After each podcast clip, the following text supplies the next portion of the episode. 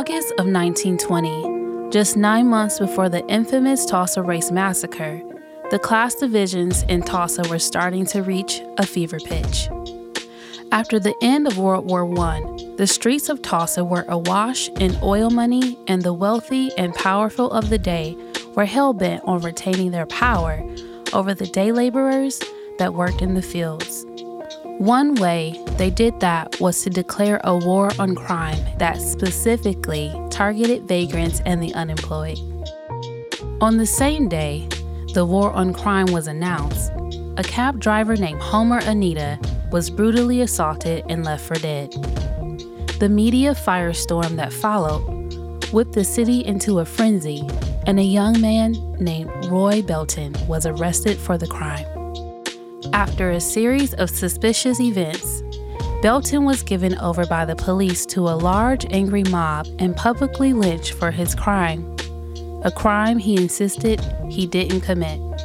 Our guest today is Randy Hopkins, a lawyer and historian who has written a series of stories for the Chronicles of Oklahoma and the Center for Public Secrets. Hopkins discusses his account of the Belton lynching from his recent article, Racing to the Precipice Tulsa's Last Lynching. Our host is Michael Mason. Welcome to the Center for Public Secrets podcast. Uh, on this episode, we'll be discussing Tulsa's Last Lynching, a, a historical article written by uh, Randy Hopkins, uh, who has also written uh, other uh, historical uh, articles that have appeared in the Chronicles of Oklahoma. Randy, welcome to the show. Thank you for having me. All right, uh, we're going to be, uh, you know, going through the the last lynching in Tulsa, and this occurred approximately nine months uh, before the Tulsa Race Massacre. Uh, this is Tulsa in August of 1920. Could you tell us a little bit about what Tulsa was like in 1920? Tulsa had, uh, up to that point, recovered quite nicely from um, uh, World War One mm-hmm. and the all of the social and economic dislocations there. Uh, it, it, had been booming from a lot of oil wealth. And, yes. Yeah, and so it was prospering. Yes, extremely so. And there had been no immediate financial depression mm. when the war spending ended. Uh, although that was beginning about the same time as the lynching in late 1920, uh, the beginnings of an economic depression mm. uh, were coming on. Uh, price of oil was beginning to weaken, um, but uh, but by and large, Tulsa was still floating along. But socially, there was a lot of tension, right? Yes, of course. There. Where, yeah, where did it come from? Uh, class class differences. Mm. Uh, you'll see in this story um, uh, denigration of the unemployed. Uh, they were deemed loafers. Mm. denigration. Uh, uh, the gentleman who was lynched here was white, so it mm. wasn't all racial hatreds, but they were there too. but there was also a sort of political uh, tension too. Uh, you know, vigilantism, for yes. example, right? How, where was that coming from? The um, a standard theme during the 1910s in Tulsa was um, uh, kind of an ongoing war on crime. Mm. At every election, the the uh, the people out of party were claiming the incumbents had been soft on crime. Mm-hmm. So there were uh, just a whole series of wars on crime that were being undertaken, and one of them coincided with this lynching. Uh, just a, a, year and a half or so before this uh, lynching, there was a, a terrible uh, act of uh, vigilantism that we discussed in another episode, uh, the Tulsa outrage. Yes. Uh, could you give us a quick overview of that? Sure. In order to whip people into a war frenzy, uh, the uh, upper echelons of Tulsa society had paraded a series of exaggerated enemies before the public, and a major enemy were was union organizers. And in uh, an event called the Tulsa Outrage, uh, 17 of these men were uh, taken out into the countryside, whipped, tarred, feathered, and run out of town. Hmm. And this was ballyhooed uh, in the press Mm-hmm. uh, as a good thing. So there was a, a sort of um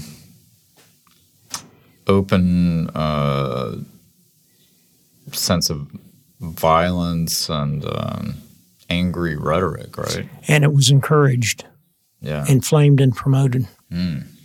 So it's in this context that, um, you know, in August of 1920s, uh, a terrible crime ensues. Can you tell us about how that uh, that crime begins? Yes, on um, the same day, perhaps coincidentally, that the uh, Tulsa Police Department had declared another war on crime. Uh, they said they were going to sweep the city so clean that it would look like it had been treated by an electric vacuum cleaner. A, uh, a Tulsa cabbie, 25, Homer Nida, had picked up uh, a fare, two men and a woman, and uh, was taking them to Sapulpa. When, uh, under certain circum- murky circumstances, a gun was pulled, he was pistol whipped, shot, left beside the road dead, and they stole his vehicle. And uh, he lingered near death for a week, which meant that the event stayed on the front page of the papers. Shortly after uh, Homer Nida is shot, uh, there's an arrest. Yes. Uh, a somewhat strange young man. He was uh, reported as 19, probably really 20, uh, giving his name as Tom Owens, um, was hitchhiking, hitchhiking out of town, uh, talked to excess, fell under suspicion, was arrested and sent back to Tulsa. He was taken uh, that night, Sunday, before uh, uh, Nida, who was in the hospital, and uh, Nida fingered him as the shooter. Now, um, at the same time that this is transpiring, uh, Tulsa had just uh, declared a war on crime, right? Correct. And uh, in, ad- in addition to crime, they also declared a war on undesirables. Yes. Who were those undesirables? Anyone who couldn't show a job, um, they were deemed loafers. So if, if they didn't have proof of employment, Yes.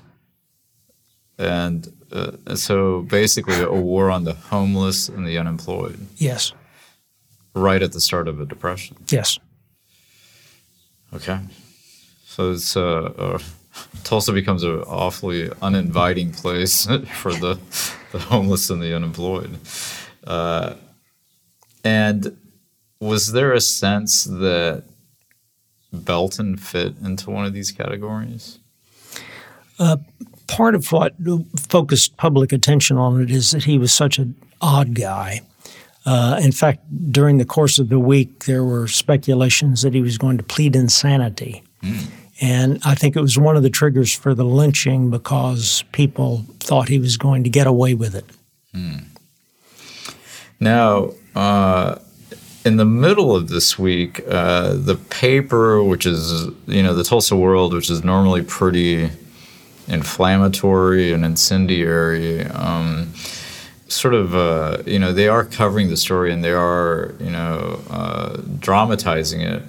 Uh, but the editor is is away for the time being, right? Uh, Eugene Lorton. Uh, yes, I, I think coincidentally he actually returned to town around the same weekend as the shooting.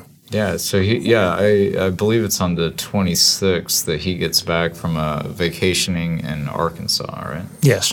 All right. So, um, in order for us to really like understand the uh, intricacies of the story, you know, we have to get to know a little bit about uh, the the police and the sheriff. Um, could you tell us a little bit about um, who they are and uh, their roles in this? Yes. The police chief was uh, John Gustafson, who uh, ran a detective agency downtown and uh, has a, a fairly bleak repu- reputation. He was uh, a centerpiece in the examination of Belton. Uh, it's clear uh, they eventually got it a uh, confession from him under the threat that he was going to be lynched. And they promised him that if um, he confessed, they would make sure he was safe. And uh, and then there's also James Woolley. right? Yes, the sheriff, uh, uh, sort of an old time good old boy, Yeah, he's a he was a friend of Tate Brady's, right? Tate Brady and Buck Lewis. And Buck Lewis. Yeah. Uh, and uh, just to add, uh, And Buck Buck Lewis was basically the head of the uh, Tulsa Council of Defense. yes, they were both involved in the Tulsa outrage. Right. Right. Okay. All There- So violent. if- yeah, if violent I- men. If I can just add, Woolley was very close um, uh, to the Dawson family. His his wife was a Dawson. Buck Lewis's mother was a Dawson, and they were all living near Dawson, Oklahoma. Okay. So you've got you've got two uh, pretty aggressive men at the at the head of uh, Tulsa's law enforcement, um, and you've also got the city itself declaring a war on undesirables. So Roy Belton uh, is is in the crosshairs. Yes. Okay. Uh, can you take us uh, into the hospital on um, August the 28th, where uh, Nida uh, is uh. Well, Nida Nida dies. right. and and uh, that happened. And so they immediately took this trio that had been arrested and uh, charged them with his murder. Okay. Um, but but it, it, his death had been eagerly anticipated. It was it was waited on with bated breath. Because it was his health was being reported every day in the paper. Yes. Yeah. Yes. And so immediately upon his death, they um, they take the three people involved, and uh, and it, do they do they um, form a grand jury? Is that what happened? No, they uh, they simply um, uh, they charged them. You could indict someone through a grand jury, or the county, the city attorney could file an information. Okay. So it never reached a, a grand jury at that stage. Okay. But uh, one of the people charged, in addition to Belton, is uh, George Moore, correct? Yes, and he was never captured. He was never captured, but he was the the neighbor. What had happened uh, after uh, Belton was arrested? He first said he was innocent, and then he pointed the finger at a Tulsa woman named Marie Harmon. So they dragged Marie Harmon in, and her story was that um, she was sharing a rooming house with another young man, uh, in addition to her husband, named Raymond Sharp. And Sharp introduced her to Tom Owens, and on that fatal Saturday, when Nida was shot, Owens purportedly said, Let's take a driving trip to Dallas. And uh, she claimed that they were going to Sapulpa to pick up a car to drive to Dallas when, to her shock and dismay, uh, Nida was beaten and shot. Uh, the young man, um, Sharp, was also arrested. Uh, and most of this week, when uh, he confessed as well, he was suffering from uh, acute appendicitis and was in pain and had to be carried on a stretcher to a lot of these events. Uh, Moore was also involved, but he left town and no one ever found him. So, so even though he was charged, he bolted. Yes. Okay. Uh, so, what it seems like is that uh, is that there was there was some sort of love triangle uh, transpiring in there somewhere, and that that maybe this was some kind of crime of passion in some way. There is was an allegation that Marie Harmon had been involved in a, in an earlier thrill killing, um, and uh, nothing came of that. Once Belton was lynched, uh, everybody sort of dropped all the subjects. So we don't know the exact true story of Nida's shooting. Uh, but the very mystery of it and the exotic enticement was a thing that captured the public's attention. Well, part of the reason that we don't know really what happened in that homicide is because uh, the investigation and the trial was rather expedient by today's standards. Well, there was no trial. okay. No, no, one was ever tried for Nida's shooting, as it turned out. No one was ever tried for Owen's murder, as it turned out, which is one of the factors that led to the Tulsa Race Massacre. Because not only was there vigilante violence and lynching, but everybody got off with it. So it was uh, not terribly uncommon to not have trials. Well, it uh, they would have had a trial had he had he stayed alive. Uh, the indictment comes first, and there's preliminary, preliminary proceedings, and eventually they would have tried him, and undoubtedly he would have been convicted. But why why was there no trial in this case? Because the he was lynched the same day he was indicted. And how did that happen? Uh, the there were rumors of lynching that had been live during the week, and then when Nida died, everybody, everyone, that's an exaggeration, but many people expected there to be a lynching. Uh, uh, Marie Harmon was said to be in terror of it, so much so that she could not attend uh, the hearing where she was indicted. So there was a sort of a bloodthirstiness. Yes, uh, and everyone knew it. And uh, were the papers, uh, you know, encouraging that? Not at the time. They really didn't have to.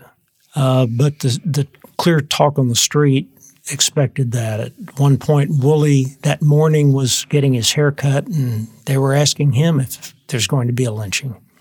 Was was there a sensibility among uh, the the law enforcement that you know they just needed to take justice into their own hands? I think, given their own words, they wanted to send a message. They wanted a precipitous uh, punishment. They didn't want to see him get off. Uh, at the time, Tulsa juries were viewed as extremely lenient. Mm. And uh, then you also had this insanity matter and there were allegations that uh, Belton Owen's uh, sister was wealthy and she was coming to town. So um, uh, there was just a confluence of events that. Uh, but what what was the message that they were wanting to send? Crime doesn't pay. Okay, so they uh, on, on the day of the lynching uh, do they even tell uh, Belton what's going to happen? He already knew. Um, moments before he was taken, he um, he um, said, "Well, handcuff me and give me a gun, and I'll shoot it out with them." He was said to revel in the idea. Hmm. Um, and Marie Harmon, uh, Sheriff Woolley later claimed that she was so scared her hair turned white. Hmm. And of course, Sharp was still writhing in agony from appendicitis. Um, and suddenly, the way that evening, the way was cleared for the lynching. Well, uh, you say it was uh, the way was cleared, but uh, there is uh, there's a in this event there's an interesting precedent, which is that they law enforcement knows that they're supposed to keep uh, someone in jail to prepare for a trial. Uh, but in this case, uh, you know, uh, the jailers um, knew that there was, you know, interest in this uh, case. They knew that uh, a lynching was possible uh, because that had been happening throughout Oklahoma, right? Well, their knowledge of it was so much that during the week, Sheriff Woolley claimed that he had laid in two special armed guards in the guard in the jailhouse as a way to head off lynching. So they were they were aware of the risk. So so Alfred Brophy, the historian, has written before about you know uh, the lynchings going on around the U.S. and in particular in Oklahoma leading up to the race massacre, and uh, and it was maybe not frequent, but uh, fairly common that someone would be jailed, and then a mob or you know a group of people would break into that jail, take the suspect out and um, and lynch them. Yes, and it would, and those got front page coverage when they happened. Yeah, bypassing justice, and so so Tulsa's law enforcement were already anticipating that this was the way Belton was going to be treated. Was it uh, just performance? Pardon? Was were the uh, you know were the jailers just performing? Was it false security? Yes. Um, the lead uh, night jailer uh, was pretty clearly in on it. And um, as I say, Woolley had uh, the, the two special armed guards vanished, they weren't there. Uh, the police themselves had 30 minutes notice that the mob was coming for him. And this is uh, you're referring to Wilburn Slick Woolley, right? Yes, that one, one of the one of the sheriff's deputies was his 18 year old son Slick, and Slick was in the in the jailhouse when this went down. It's quite a name for a corrupt jailer. the Center for Public Secrets tells stories from the real Tulsa. Hard hitting history, investigative reports, exhibits, and podcasts that take an unflinching and uncensored look at what makes Tulsa, Tulsa. Support our mission by shopping exclusive new merchandise at the Public Secret Store. Limited edition t shirts, accessories, books, and zines from the real Tulsa Available now at centerforpublicsecrets.org slash shop. Shop now and save 20% on your order with the code PODCAST at checkout. That's centerforpublicsecrets.org slash shop with the code PODCAST. Let's get back to the show. So Belton is, uh, you know, he's he's in jail at the uh, courthouse, correct? Yes. Uh, in downtown Tulsa, and there's an orchestrated uh, attempt to get him out of there. Yes. What what did that look like? Uh, allegedly, the group that was uh, centered around were the disgruntled taxicab drivers. Uh, the tax- taxicab drivers over the years had been caught between the police, who accused them of promoting um, illegal booze, mm-hmm. and the highwaymen who were constantly robbing them. And uh, in fact, the the alleged ringleader of the taxi drivers was a, uh, the man who this trio had originally targeted to take his cab because he had a Cadillac. Hmm. And uh, out near what is now Swan Lake, the uh, the the mob, uh, taxi drivers probably organized, and then headed downtown. So, what the public sensed was that there were a bunch of pissed off taxi cab drivers that wanted to go after Belton and exact their own justice. Yes. Uh, what happened when they arrived at the jail? The mob. Uh, they uh, uh, Woolley had arrived at the jail, made no attempt, saw the gathered crowd that was well armed, made no attempt to disperse them beyond a little jawboning, went inside the jail, waited for them to enter, walked back out to confront them unarmed, and they quickly got the drop on him. He uh, marched them up the stairs, ordered Belton to be released to them. They took him down in a, in a big gala ceremony, which was witnessed by an audience of thousand or more that was watching. He was loaded into Homer car, which had previously been in police compound, and taken out for a uh, for a huge parade. Uh, wow.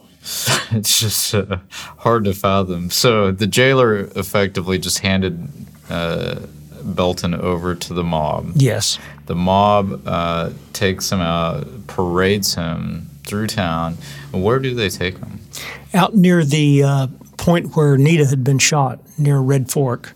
Mm-hmm. And they got him out and they had a, a mock trial. And then they made a, a discovery that no one had, had brought a rope. So they shoved him back in the car, and the parade continued anew. They eventually found a rope, uh, found a hanging place, and conducted their ceremony. I, have left one salient point out. Uh, Belton was apparently drugged while he was in the jail, which made him compliant with all of this. Mm. They shot him up with dope. Wow. Uh, so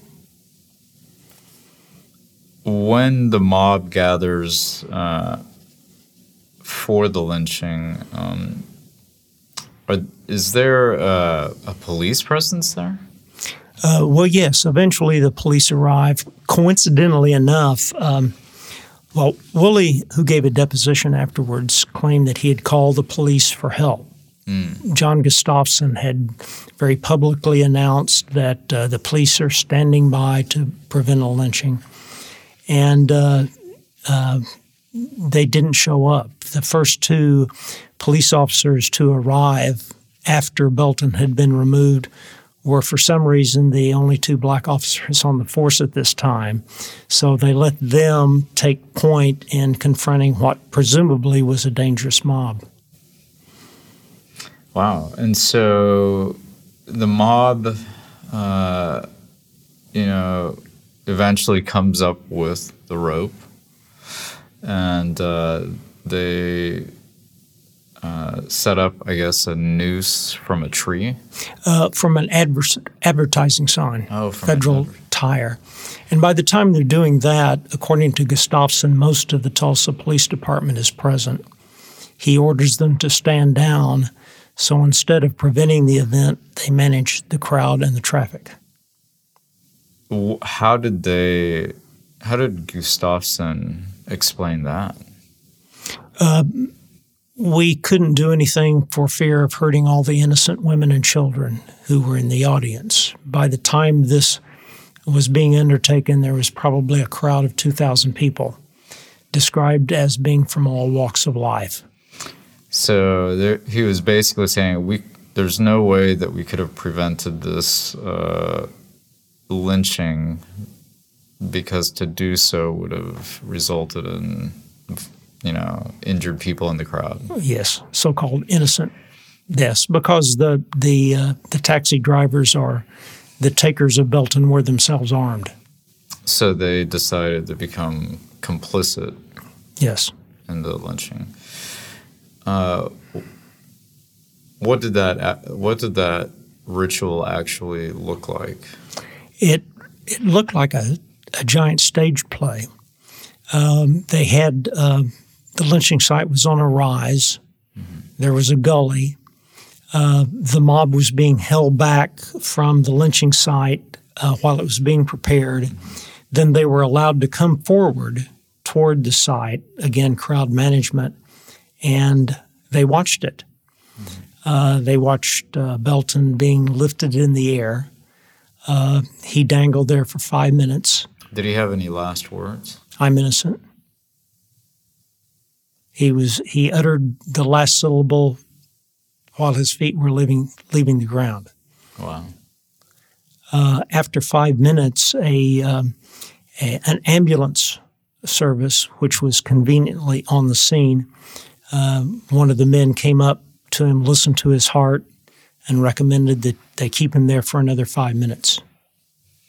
So Belton is pronounced dead. And then uh, what happens at that point? He's lowered down and um, they put him on the ground. And at that point, they let the audience loose and a, a, number of the audience surge forward in great excitement and strip him nearly naked for souvenirs.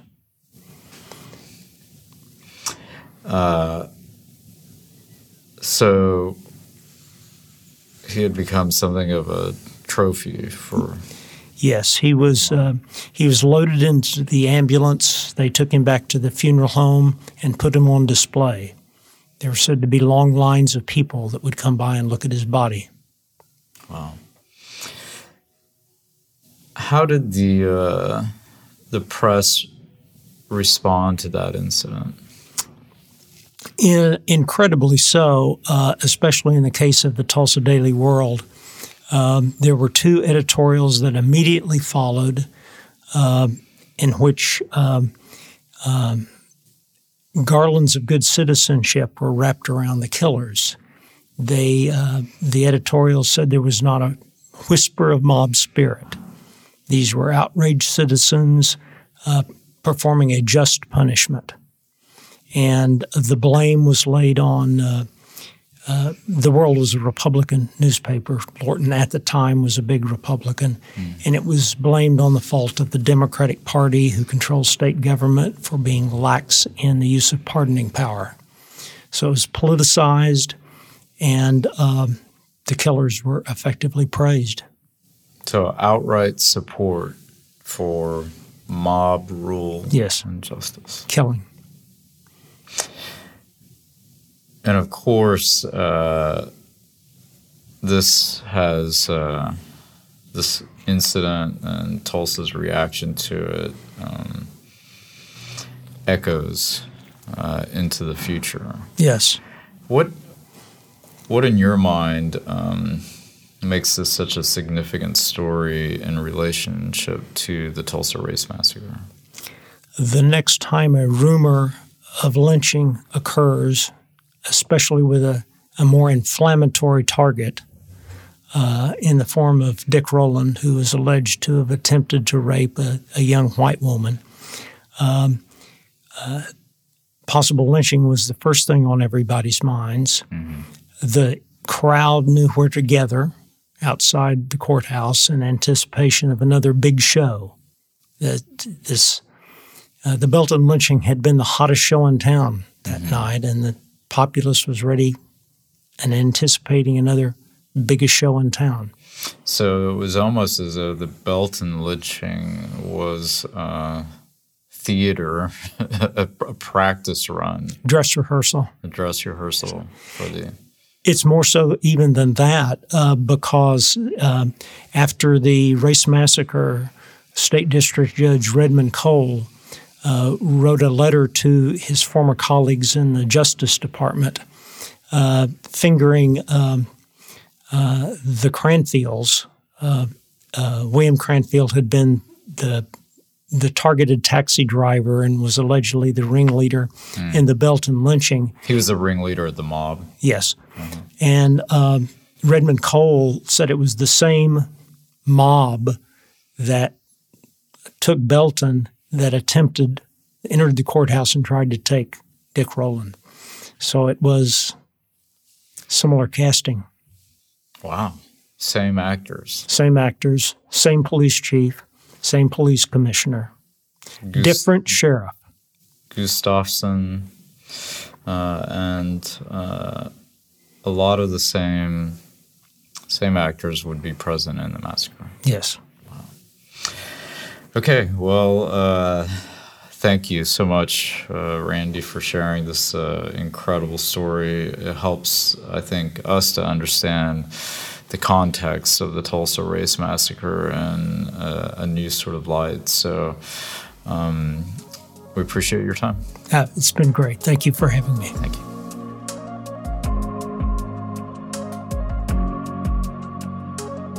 That was Randy Hopkins talking about his article, Racing to the Precipice Tulsa's Last Lynching.